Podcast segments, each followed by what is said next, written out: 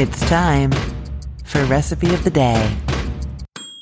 Today is National Lobster Day, and so I thought it would be fun to share a really approachable and easy way to have some lobster and affordable too, right? Like if you're going to do lobster for everybody, that can get expensive, but if you're doing lobster mac and cheese and you just have a small amount of lobster stirred in, that's a really easy way to have lobster for not a lot of money so you can celebrate National Lobster Day. Now, lobster mac and cheese is something that I've seen in restaurants very many times, which is why I was inspired to try this in the first place. You can totally use any mac and cheese recipe that you really like. I have the one that's actually in this recipe that I'll link to. I also have my creamiest mac and cheese recipe, which is wonderful. You could do a slow cooker mac and cheese. There's lots of different ways. You just want to be adding the lobster sort of towards the end. In the one that we're doing today, it's mixed in when the mac and cheese is finished cooking on the stove.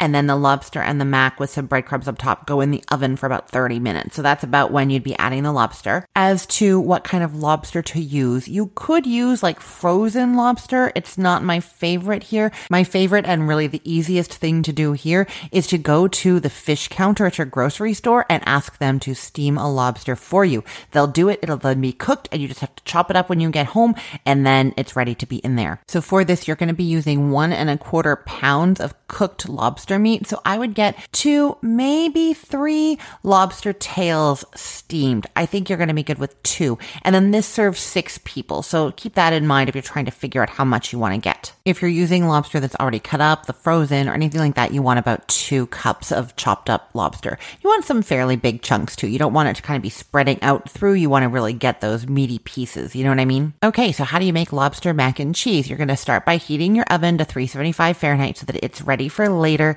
And then you're going to bring a big pot of salted water to a boil and add eight ounces of macaroni, cooking it according to the package directions. Now, I'll just say that eight ounces of pasta for six people is kind of a little little bit less than we normally would do. And that's just because this is often served more as like an indulgent appetizer, or maybe you're going to have a salad or something alongside. It's not like the full meal. It would be too rich to have all of that lobster and all that mac and cheese. Well, I could probably do it, but you know what I mean. So while the macaroni is cooking, you're going to make the sauce. Heat two tablespoons of butter in a saucepan over medium heat, and then you're going to whisk in some flour and you're cooking just until it's lightly brown. Then you're slowly whisking in some whole milk. You keep stirring while you're doing it just to make sure it's smooth the whole time. You don't want it to clump up or become gloopy. Now, the recipe calls for half a shallot mixed in here, and I don't ever have shallot. I just don't. And so I would go in with a clove of garlic. That's what I would like. And then you're also stirring in some ground mustard and a little bit of nutmeg. Those flavors are just going to bring out so much in the lobster. Now you cook and stir and simmer that sauce until it's nice and thick and bubbling.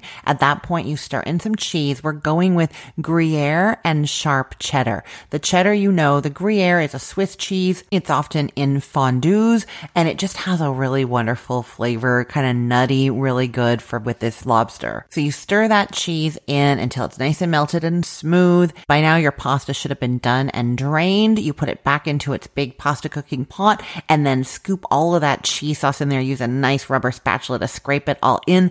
And then that's when you stir in your cooked lobster chunks. Transfer that whole thing into a two quart baking dish or six oven safe ramekins or like big enough to hold a sixth of it. You know, like those French onion soup crock soup bowls. Crock. That's the word I was looking for. The last step is to top it with some buttered breadcrumbs. So you just get some breadcrumbs and you mix it with some melted butter, spread that over top, and then you're baking in that 375 degree oven for about 30 minutes until the breadcrumbs are nice and golden on top. If you were in a hurry, since everything else is already hot, you could totally just put the broiler on over those breadcrumbs and that would work. Or you could have toasted the breadcrumbs on their own in a little saute pan. I like to use like a non-stick skillet with the butter beforehand, and then you just sprinkle those on top and serve. Okay, I will put the link to this recipe in the show notes, or you can head to cookthestory.com slash R-O-T-D or join the recipe of the day Facebook group. That's at cookthestory.com slash Facebook R-O-T-D. I would love to see you there. I'm Christine Pittman from cookthestory.com. Let's get cooking.